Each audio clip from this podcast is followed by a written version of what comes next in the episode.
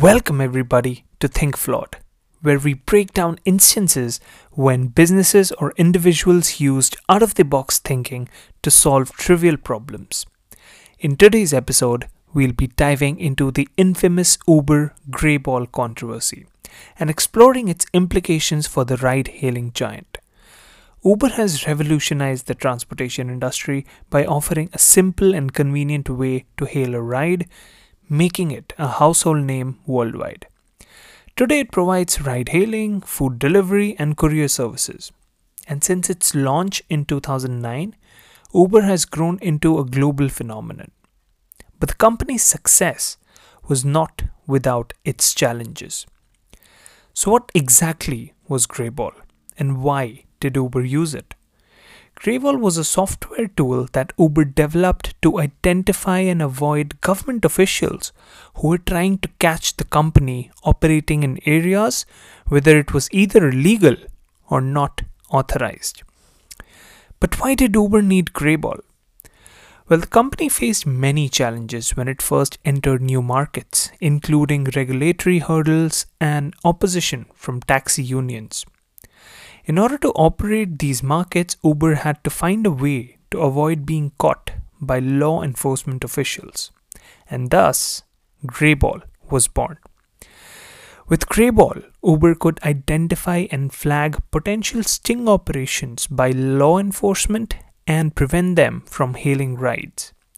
This allowed Uber to operate in areas where it was not officially authorized and avoid costly legal battles and fines.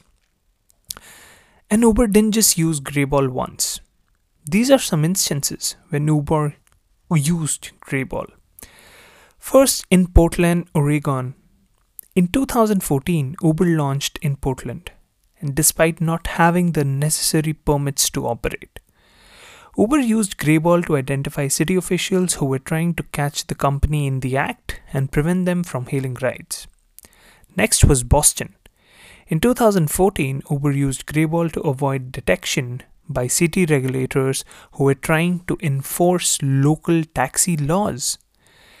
Next was France. In 2015, Uber was facing intense opposition from taxi drivers and regulators in France. But Uber used Greyball to evade, to evade law enforcement and continue operating in the country. Next came China. In 2016, Uber reportedly used Greyball to operate in areas where it was not authorized in China, as well as to evade regulatory crackdowns. These are just few examples of where Uber reportedly used Greyball. It's worth nothing that once the tool was exposed, Uber pledged to stop using it and cooperate with regulators going forward.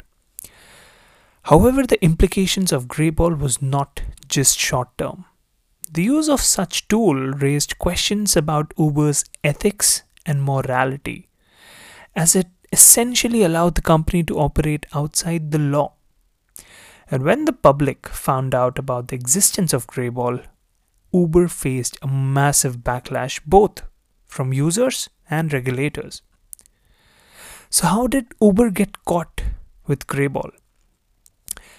Well, it was a combination of investigative journalism and anonymous sources that led to the discovery of the tool. The New York Times broke the story in 2017 and it quickly made headlines around the world. But in a way, Greyball also helped Uber grow. The tool allowed the company to expand into new markets even in the face of opposition and regulatory hurdles. And it also showed that Uber was willing to take risks and push boundaries in order to succeed.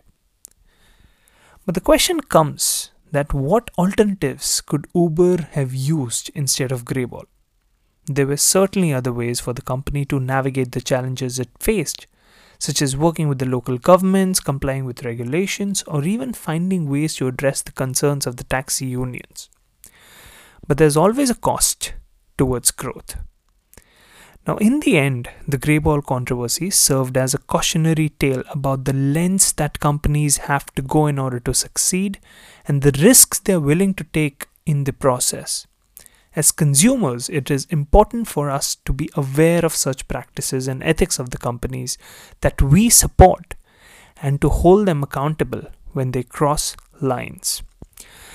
Well, it's obviously an endless debate whether what Uber did was right against the price which it had to pay in the long run and was it actually worth all of it.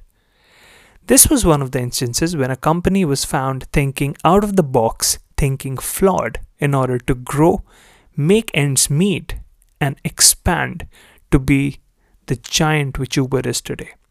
For similar such stories, stay tuned to Think Flawed and thank you for listening to this episode. I'll see you all in next one. Have a good day.